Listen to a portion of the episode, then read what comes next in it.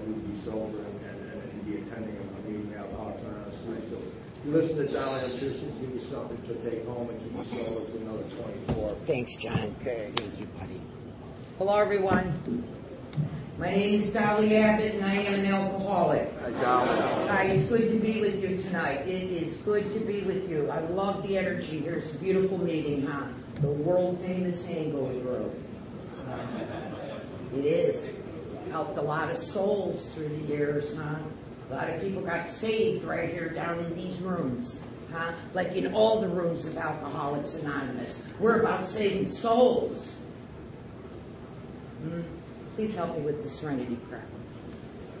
God, grant me the serenity to accept the things I cannot change, courage to change the things I can, and the wisdom to know. Here I am moving things around, you know, straightening things up. I gotta let go of this control, you know. Um, uh, my sobriety date is October 6th, 2002. I have a sponsor. She's here, Chris Heidel. You know my home group. I tell you that because those are three very important things. They told me that that's what I need to be a member in good standing in Alcoholics Anonymous. I'm proud. I am blessed. I am extremely grateful to tell you I have a sobriety date. It's been a long time coming. Hmm. But I believe that I had to do everything I had to do. I had to take every drink I had to take. You see, I had to be badly mangled before I could humble myself enough to say a sincere prayer and to take some simple direction from another human being. Huh? I grew up in an alcoholic family. My father was alcoholic. My mother was not. Very simply put, my father was always having fun. That's what it seemed like to me. He was very ir- irresponsible. There were fights in the home, and my mother was always mad. My mother was always mad. As I grew up, I didn't know who to blame. I didn't know if I should. My father, I was really convinced that he certainly didn't love me, because why wouldn't he get sober for me? You see, I didn't understand alcoholism. And my mother, I was so angry at her, I would blame her throughout the rest of my life for everything that would go wrong. You know, I got into the blame game very early because she couldn't handle the problems. And I seemed to look to her to handle the problems. So I would blame her for everything. I was 14 years old when I had my first drunk. Went to a party. There were kids there that were older than me. All these guys, they looked so good, you know, they were older, and, and I wanted to impress them, and I wanted them all to like me, and the girls, they looked so good, and I didn't measure up. I didn't feel comfortable with myself. I was certain they had more than I had. Do you know? But I don't act like that. You know I don't act like that. Good actress right from the beginning. So I don't know. Right before my right before my first drink, I'm being driven by fears. And I don't even know it. You know, that's the amazing thing. Well, I'll tell you something, I got drunk and I stepped right out of myself. My fears just went away. I was the best thing that ever happened at that party. The best thing. I'm telling you. You had to see me that night, huh? I was the best dancer. You know it. It was my solution. It solved everything. I moved real easy about that night. Uh, that's what I will remember. I love the effect of alcohol. I'll put it even simpler to you. I love the buzz. I love being high. Period. Love it. Just love it. And I fell in love with it that night. Now I'll tell you the truth. I blacked out. I threw up all over the place and I passed out. That's the truth. But I don't remember anything like that. You see, I remember how it made me feel. Mm. I become really preoccupied with alcohol after that. And you know, it, you, you hear it all the time. On weekends, I just, that's what I want to do. We're going to drink. I want that feeling over and over again. In fact, you know, uh, I, I almost became preoccupied is a good, good word we'll use at this point, and I'm doing it every weekend. Um, you know, I'm in Catholic school at the time. I get kicked out of one Catholic school. You know, I'm very defiant. You know, uh, I don't listen to rules. I, I seem to do things my way, and that's very early on. And, I, and that existed prior to me crossing that line into alcoholism that I believe happened later on. You know? Um, and I get kicked out of one school. I'm in another Catholic school, and I don't listen. I do what I want to do. There's a spiritual retreat going on. I'm downstairs in the basement of the Catholic school with my friends who are just like me because we party. We're cool. We that's what we do. That's what we enjoy doing. They're my best buddies. I love them. I'm part of them. We're like a gang. You know what I mean? We do this. I love it. Always wanted to be part of. Found my peeps. Found my people. No, I'm serious. I found them. Love them. I'll die for them. They'll die for me. You know that that that was my thinking. You know, huh? and um, uh, I'll tell you, we're drinking. I'm up there. You know, I'm drinking beer. I found the nun's beer. I like that one. Drinking beer, and uh, my legs are up on the table, smoking. You know, having a great time. And I got caught. They sent me to a psychiatrist. And I'll tell you, well, I had more detentions than anyone in the school. I told you I'm defiant, you know. And, and uh, they sent me to psychiatrist because they figure now she's drinking. My mother is really upset. and I remember I go to the psychiatrist. It was a very simple solution. This, I lied. I mean, that's what we do. I lied. I told the man it's the first time I ever I ever drank. He believed me. It's good. It's all good, huh? He just told the nuns I was experimenting, and uh, my mother believed it. Everybody believed it. They're happy. I'm happy. I go my merry way. You know, I will con- that lie. I will continue that behavior the rest of my drinking career. I always lied about how much I drank or how much I did anything. I never told the truth. I always minimized. I just didn't want you to know. You know, I'm a big drinker. You know what I mean? Um, everything's great. I end up, you know, and I'll fast forward. I get into college. I love college. I arrive. This is the college. This is perfect. Kent State, 1970. Wow. I mean, uh, do you remember? Can you, uh, you guys have seen Young. Well, let me tell you about Kent State anti-war demonstrations, anti-government. Don't trust anybody over the age of 30. We're going to overthrow everything. We're drinking. We're partying. I'm in. I, this is easy for me. You see, I always was contrary. It's almost by my nature that I could do the wrong thing a lot easier than the right thing. I don't know why that is. You know, I do know I'm backwards. I'll talk about that a little later. All right. But you know, this is easy. I love it. I'm free. I'm an adult. Parents aren't around. Boy, I'm responsible. I'm growing up. This is cool. Holy cow. I'll tell you something. Um, I do get out of school, uh, get a good job. Um, my husband, he gets a good job. I married this man, okay? Guess what? I married the man that had that party when I was 14 years old and I was drunk. That's how much I stepped out of myself. I actually married the guy that hosted that party. Huh?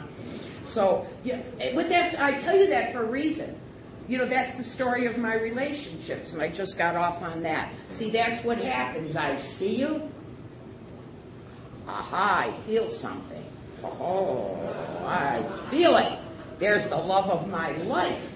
Huh? I act upon it immediately and then I think about it sometimes for the next 20 years in deep regret. You know, I think I'm backwards. I think I'm backwards. I think normal people think about something first, you know, before they plow into it. Huh? They, you know, they think about it, right?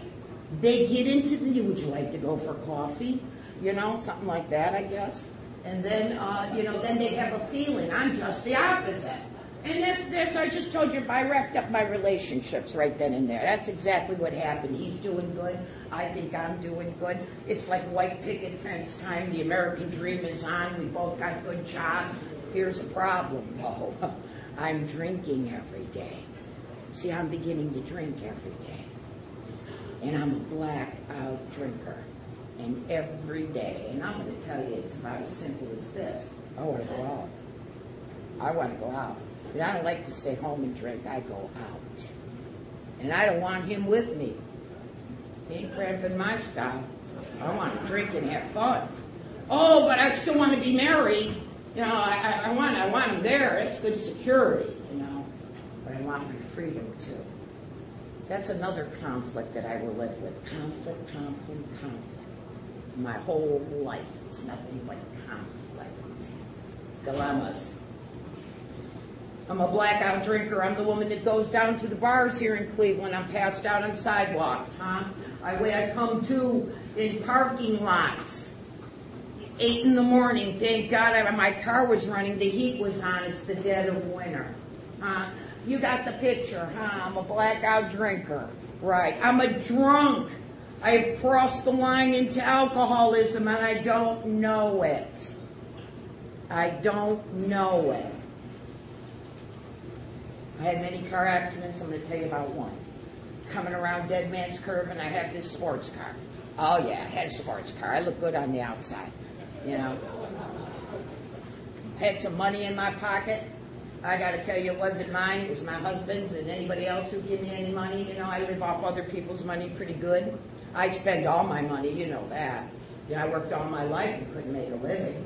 You know, when I got sober, one of the first things that happened was give myself a raise, you know. Money, money just happened to be there a little bit more. I'm coming around Dead Man's Curve one night, and there's a semi in front of me. And uh, make it very simple, that little sports car hit that semi and went right underneath the back of it. And it stopped right there, right at the windshield. It stopped. Hmm?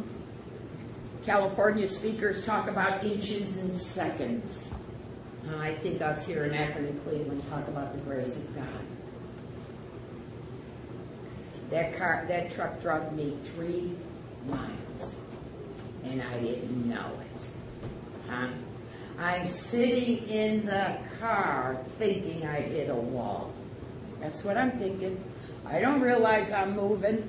I don't realize anything. I look up and I see this big wall, and here's my reaction wow, you hit a wall. It's about as simple as that. I threw that car in reverse twice to try to back it up off that wall. It didn't move, of course. And um, I remember there was a stillness in that car that I that I'll never forget. I am literally almost underneath the whole car. There, I cannot hear movement. I cannot hear any noise. There was a stillness that was profound. And I remember I'm thinking, because you know, if you leave me with my thinking, oh my God, you know, oh my God, yeah, I think I'm on a wall, you know. I wake up in crazy places, you know. Um, um, I say, um, I, I, I reach to um, open the door to step out. And I heard a voice way deep down inside that said, just say, the police will come. And I listened. Thank you, God, Listened. The police did come. Jumped out of that car like, uh, hey, like I was at a party, huh? Like a party. I said, hey, how are you? Did I hurt anyone? They said, no, they were very kind. They gave me no tickets. They were just so happy that I was alive. I always lived on the kindness of other people, but I couldn't see that. See, because I'm a user of people. I use people, I love things. I play, you pay. Unfortunately, I played a lot, and my mother paid dearly for it. They brought me to the police department before I could call, get a ride home. I look over and I see that car under there. And I'll tell you something. Here's the thought that enters my mind. I don't think my poor husband, he's going to have to now pay for that car out of his pocket because I dropped the insurance last week. I needed my money for something else. You know, I figure, you know how we juggle. All my life I juggle. You know, I'm not paying this bill, I'm not paying that bill, pay a little bit here, take here, skip this one. Holy my whole life. I'm overwhelmed. I'm like tired of this. Can't even keep up with it. I look over that car and I don't think, I don't think my poor husband, he's going to have to pay for that car. Here's my thought. Wow, am I in trouble? Wait till they find this one out, especially about no insurance, huh? You see, I'm always concerned about myself. I am unable to think about other people and I don't even know it. I think that's normal. I love Dr. Silkworth. We don't know the true from the false. I believe at this point that the way I'm living is normal, that the way I'm thinking is normal. I concede to you that maybe I get a little out of hand at times, but I'm okay. Um, You see, I'm first, you're second. I don't even know where God is. Who's thinking about God? Huh? Because I'm a very intelligent person. I was more intelligent before I came here. Huh? I used to be real intelligent. God was so far out there, I don't even know what happened. You know what I mean? I'm an agnostic. And I'm bright, so intelligent, I almost ended up in a graveyard. I went to, I'm just going to fast forward. You know, um, oh, the police did bring me to the police uh, to the police department, and I go to the and, and I lay down in the cell because I was so intoxicated, waiting for my ride. The officer closed the, the doors, and I went berserk. I thought, wait a minute, do you know who I am? I don't even know who I am, right? Wait, do you know? I mean, I'm really thinking this. This is not a joke. You can't do this to me. Do you know who I am? I know my civil rights. Open this door. I am screaming like a nut.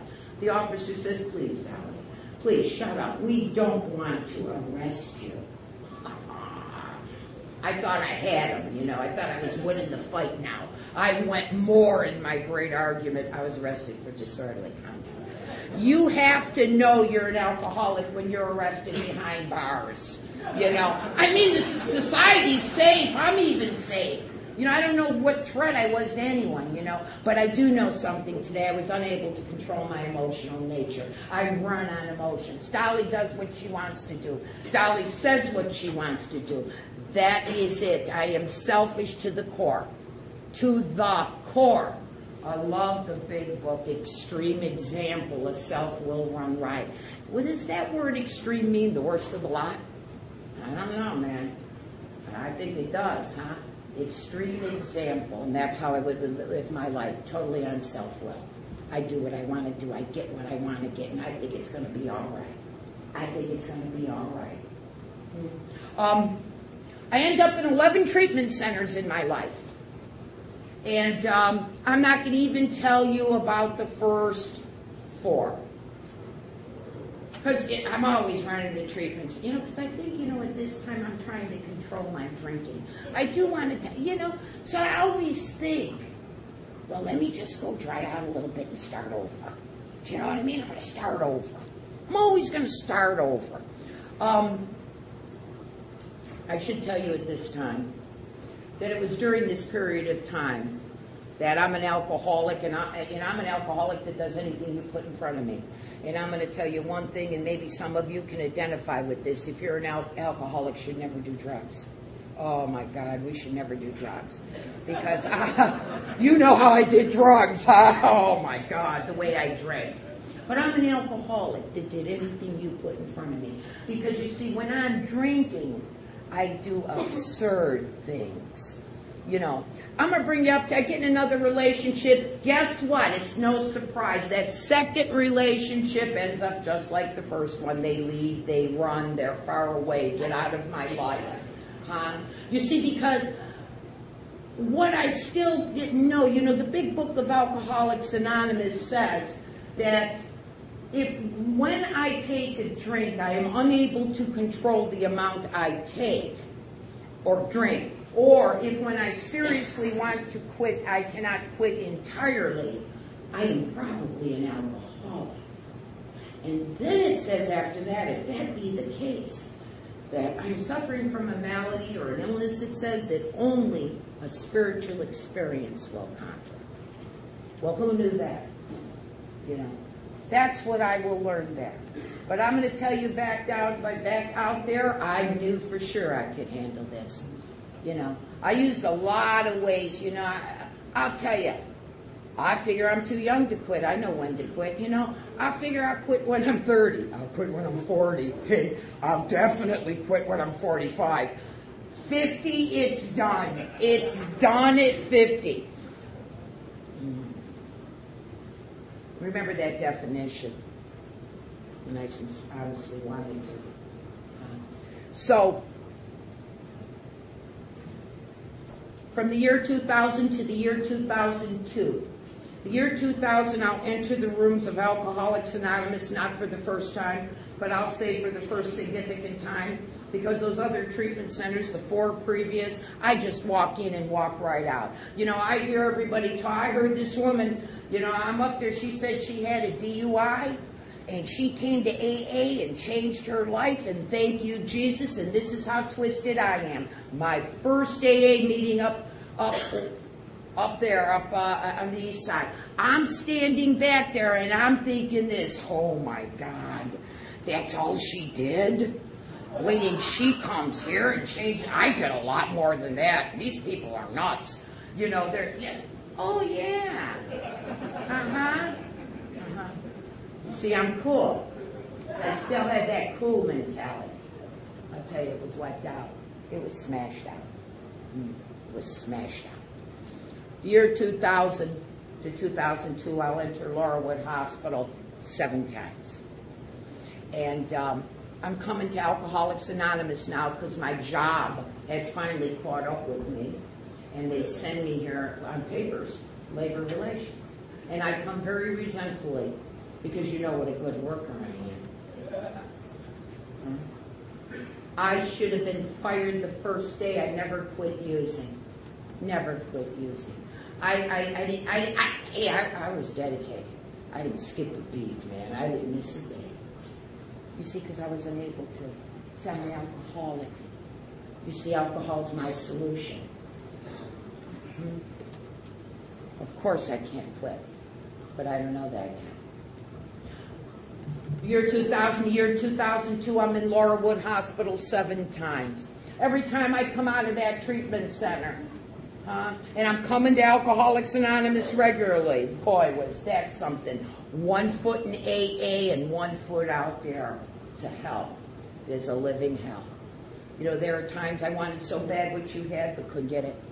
Just couldn't put those dots together. Hmm? Hmm. And then there were times I couldn't stand you. Huh? Because I, I, I, I, it was a trip. It was a real trip. It was a hell. I don't ever want to be back there. I don't ever, you know, I don't think dying is the worst thing in the world. For me, I think dying is for me to go back to that old way of life, and I can't get back to you. You see, that to me is true death. That I would have to live out there and not get back to you. Uh-uh. Uh-uh. I'd rather die. Every time I come out of that treatment center, my thinking just goes something like this, and it's very simple. I just got to do one. I can't sleep tonight. I'm too nervous. I don't feel good. I, you know, I got an obsession. Oh yeah, major obsession, huh? And my obsession, the book says, is that someday I will drink as normal other people, normal people do, and and that translates to me as just one. They won't know. I'll come back tomorrow, sit down, talk to my sponsor, lie. You know, the whole bit, they'll never know. And you know what happens? You see, I'm an alcoholic. As soon as you put something in me, as soon as something I ingest, anything that uh, alters my mind, something happens to me. And I do more and more, and I can't stop, no matter how badly I want to stop. It is impossible for me to stop on my own power. So I go back to another treatment center. Where else am I going to go? Of course, you invited me. You've always invited me to sit down, shut up, and listen. That maybe I hear something. That maybe I could pick up these beautiful tools. Mm-mm. See, because I don't understand alcoholism. I keep thinking that if I go to the treatment center and, and I just detox from this stuff, that I could come back here and I'll be okay. You see, because uh, I don't know about the thinking disease. There's a paragraph in the big book of Alcoholics Anonymous. I can't quote it, but it says our hopeless condition. It doesn't say it exactly like that, but it talks about our alcoholic mentality being our hopeless condition. There it is. It's a thinking problem, and we do know that. Huh? I will keep picking up that first string, thinking it's going to be different, thinking it's going to be different, that I have control over it. That every form of experience, I can't believe it, in fact. Well, I'll tell you, my last admission at Laurelwood Hospital, that doctor says to me, Dolly, you don't listen. I like that. I don't listen. And he says to me, and if you don't listen to me this time, he says, don't ever bother to come back here and ask for help. and I got a major resentment. I'm a very twisted and sick woman. Here's what I'm thinking. Well, what do you mean don't come back here and ask? Well, what's wrong with you? You let everybody else in this center 50 million times. You get paid. What's wrong with me? Wow. That's where I'm at. That's how sick I'm getting. Huh? You know, I'm getting so sick, I could be driving home and I go, oh, it's treatment center time. Oh, let's go check in. I'm putting myself in asylums. They used to call in the big book, they go, and I think I'm all right. I think I'm all right. I'm, put, I'm putting myself in sanitariums. I think I'm all right. Oh my God, you know? Um, the man says, don't bother ever to come and, and call me again and if I don't listen. Now, he wanted me to go to outpatient, uh, you know, treatment. Oh, please, I've been there a few times. I could teach it. You know, that's what I'm thinking. Oh, really? Okay, would you like me to teach it this time? You know, I'm arrogant. You see, here's my problem. I can't listen. You see, I know everything. Huh? I'm the yeah, but kid. I understand, but. You see, I'm different than you. Hmm? You don't understand me. My mind power is great. It was hard for me, for all of us, to admit that our self will is of no avail. It is something that is so contrary to our natures that it's it, we have to be badly beaten, many of us. Well, I'll tell you, I come out of that hospital with the major resentment. You know, I didn't listen to a thing he said. And I came out, and that thought entered my mind, and I picked up that first drink. And you know the rest of the story, right? And like clockwork, I was almost dead. I was almost dead. A short period of time, uh, short period of time after, and uh, I, and I thought I was going to die physically. You know, I'd lost much weight, and I won't describe. You could imagine what I looked like. And at this time, I'm living with my mother, who's 87 years old. Hmm? You see, that second relationship I was in, get out of my life. You know, people want to live life. I think about it. You see, I, I sit on the couch thinking about what I'm going to do tomorrow. And I have great thoughts. You see, my thoughts tell me I'm straightening up tomorrow. Wait till you see what I do tomorrow. Come on, let's go out. We'll blow everything we have tonight. Tomorrow we get sober.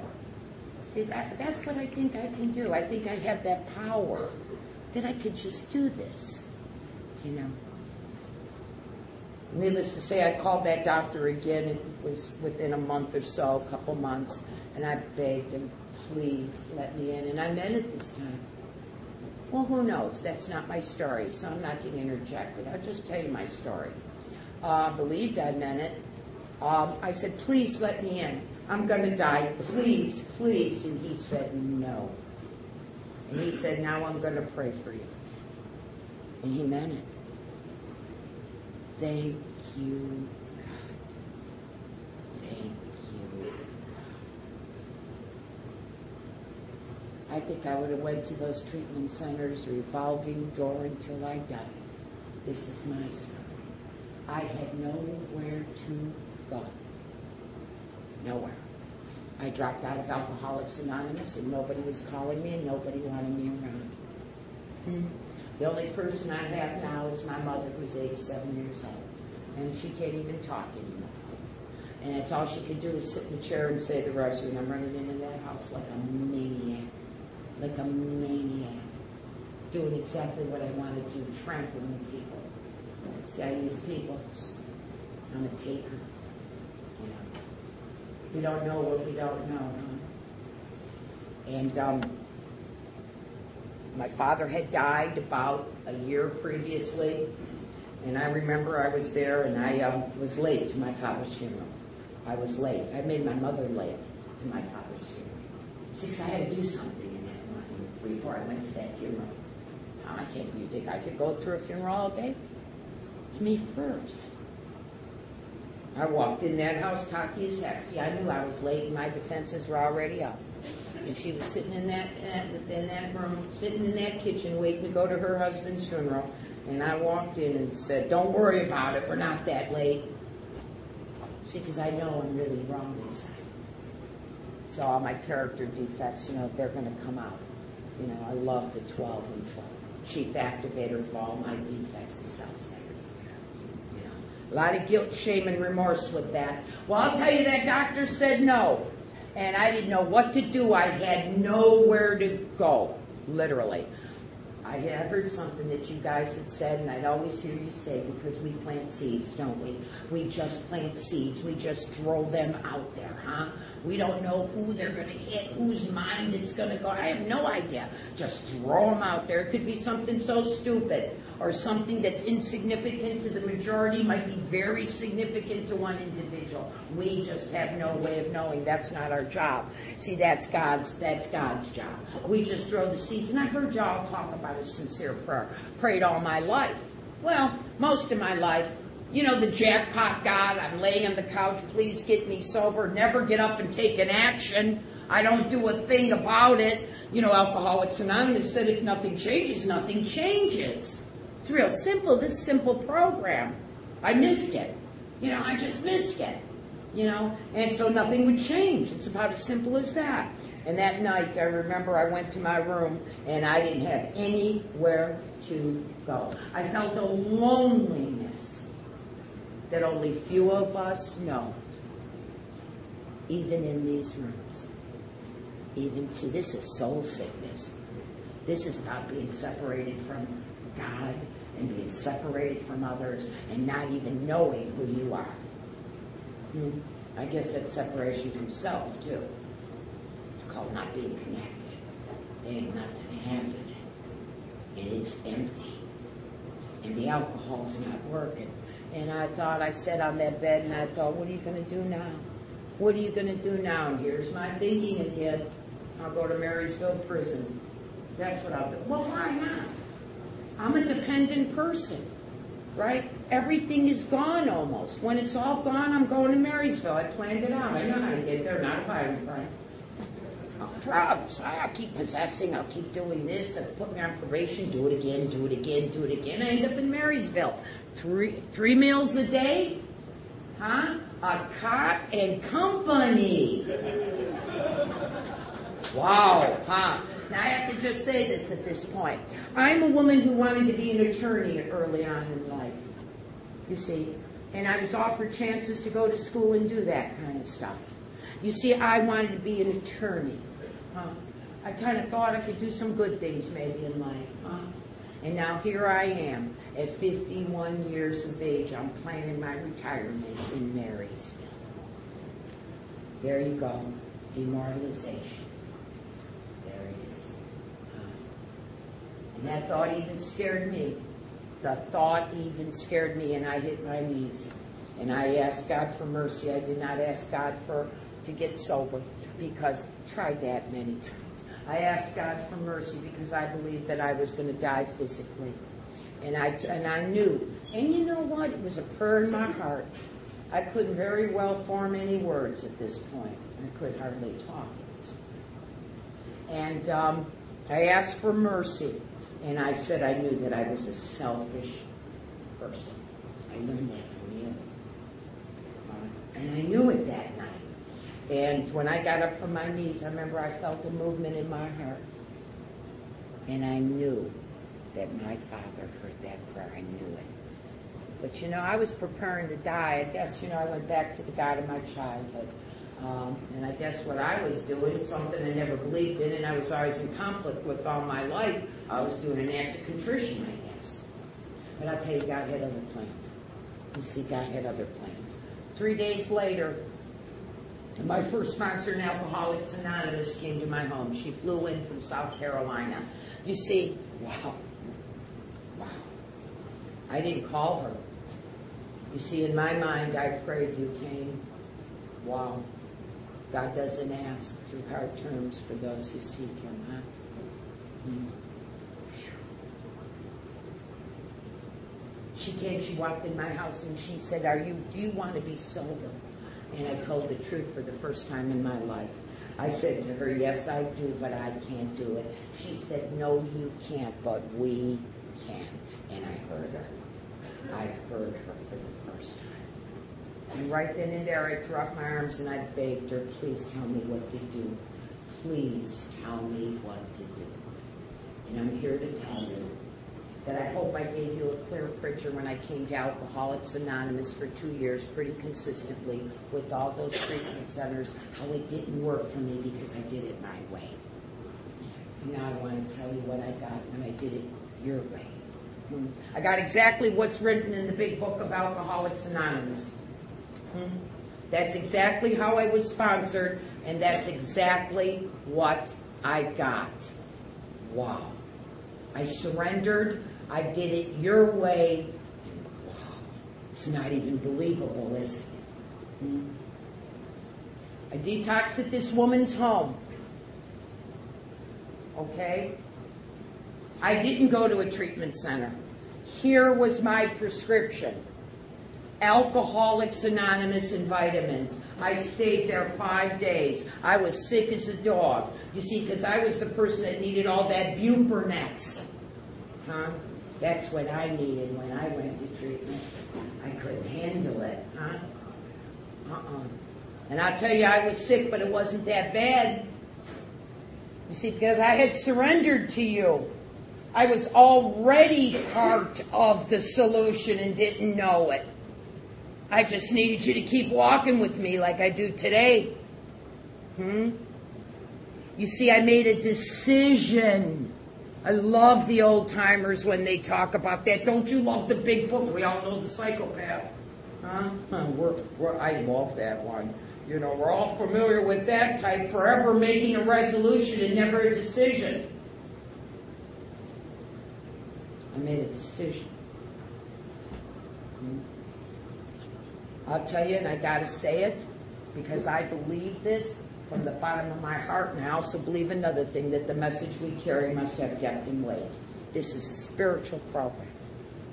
I know that night that I had touched a power deep down inside myself. I didn't know it when it was happening, but I know it today. Only where God can be found. I call him God. Hmm? And how do I know that? Because from when the minute that woman came into my house and the minute Alcoholics Anonymous became a we program, I have never turned around. It was like the willingness and the energy went from this direction to another direction. I didn't get lily white. I'm still not. I made many mistakes, but I never turned back. Huh? Never turned back. I know I had a spiritual experience. That's all I did was ask God for mercy, sincerely. Now I started to learn some things. And one thing that I learned was when I was in um, Hilton Head detoxing, and this is significant, the man said to me, Dolly, you keep talking about your problems. We don't talk about our problems here. We talk about our solution in these rooms. I heard him. I heard him. My sponsor at that time would say, You better read that big book. What the heck are you going to talk to us about in these rooms? Because everybody that circled me, every, see, they knew I wanted it. And I'm going to tell you something. You know how we are at Alcoholics Anonymous. When we know you want it, look out. We're on top of you. We'll do anything for you. Because we've got to pass this on for ourselves to stay sober. It's part of the whole deal. You know? I'll tell you, man, I, I, I never, he, you know, I have a, ma- magnificent ma- uh, magnifying mind like Dr. Paul writes in the big book. Anything I concentrate on too much grows. Well, all the women around me never let me concentrate about my problems. You see, what they would tell me is we don't care how the jack butt, you know what I mean though, got in the ditch, get her out. We don't care about the problem you know, to some degree. What's the solution? What are we going to do? We began living in the solution. It's a beautiful thing. Know, I was about three months sober. I'm not going to bring you to a. I was about three months sober, and um, I'm doing great. I'm following directions. I mean, this is amazing. This is a person that couldn't, you know, look at me. I don't have any obsessions to use. Do you know what I did? You know how I lived. The obsession was removed. It wasn't removed because I went to therapy and want to talk about compulsive obsessive behavior. It was removed because I began to live the 12 steps of Alcoholics Anonymous. Only God can remove an obsession. Only God changes a character. I know that firsthand. I know that from my own life. I've tried over and over again. I can never do it. I tried to change many times in my life. It just don't work for people like me. Three inning ball player.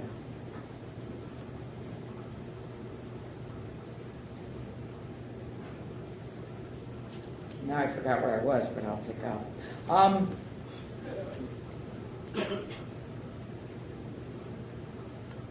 we'll go here. But I do remember. Ah, you see, thank you, God. Uh, about uh, a few months sober, life is going good. I mean, I never experienced the normalcy of living. Huh? We think that life is normal. You know, the only thing I ever wanted is life is go to work, stop and buy a few groceries and go home. I can't even do that. You know? Life is getting normal. I'm feeling great. And I remember um, uh, we used to go to meetings and all of us would form a little group. You know, we kind of ran and, and we used to like to call it a posse. It's fun to run in groups. It's a great support system. You know, and, and we did that. We'd go to Denny's after the meetings. And the meeting after the meeting was the best meeting there was, huh? There was a little old man in Mayfield Heights with 48 years sobriety, huh? Don Cassini. And he always would get me like, oh, because I was so sensitive. So sensitive. He'd always tell me trying's lying, huh? That I don't know how to be honest with myself. And this got me one day. I sat there and I said, "Dear Mom," and he's driving. I said, I'm a miracle. And he says to me, You're not a miracle. I thought, It's got to be so mean. This guy can't give me an inch, you know? He says, You're not a miracle, you're a drunk. I said, Everybody's telling me I'm a miracle. He says, No. He said, You're a drunk. Alcoholics Anonymous is a miracle, and you're privileged to be a part of it. That old man's right. That old man's right. You know, it's about this same period of time. I think I'm a spiritual giant. And I'm going to tell you exactly why. I got a little normal. I never been normal. This is feeling good. I must be, wow. My feet were so, you know, my, my head was so up in the clouds. I'm not, you know, I'm not uh, of use to another human being down here, but I think I'm of great value. And I'll tell you something, I love it. They told me that I should sponsor real early and help the newcomer. God help you if you raised your hand and you said you were a newcomer. Boom, we were on you. We were on you. I gave you the 12 steps in five minutes. Huh? They're running away. And I used to say, I remember I would talk to my sponsor and I'm saying, Are you sure I'm supposed to do this? They're all running away. And she would say, But you're staying sober. But I was staying sober. You know, and I remember I'm sitting at this Denny's and everybody's talking and um, I'm thinking, wait a minute, this is getting out of hand. I got to monitor these people, right? Um, they're criticizing other people. I said, oh no, stop. I said, get up, let me up, let me up. I got to get out of here. I'm going home. You guys are criticizing people. This is not Alcoholics Anonymous. I got three months sober, okay? Now, like, check this thing out, huh? I said, this is not Alcoholics Anonymous. I said, let me out. But they wouldn't. They're trying to talk to me, you know. I said no. So guess what I did? I'm out. I'm out. I don't want to be like what you know what they're doing. I got in my big dirty boots on. I had my jeans were three size. My must have been five, three sizes minimum too big. I think I'm 15. You know, walking around. I got up and walked on the table across the table at Denny's, jumped down and said, "I'm out of here. You have nothing and I left. And I went home and called my sponsor because I had to tell my sponsor what was going on in this Cleveland, Ohio, and how bad this behavior is in Alcoholics. And I'll never forget that night. My sponsor told me this. Just get a piece of paper and pencil, Dolly.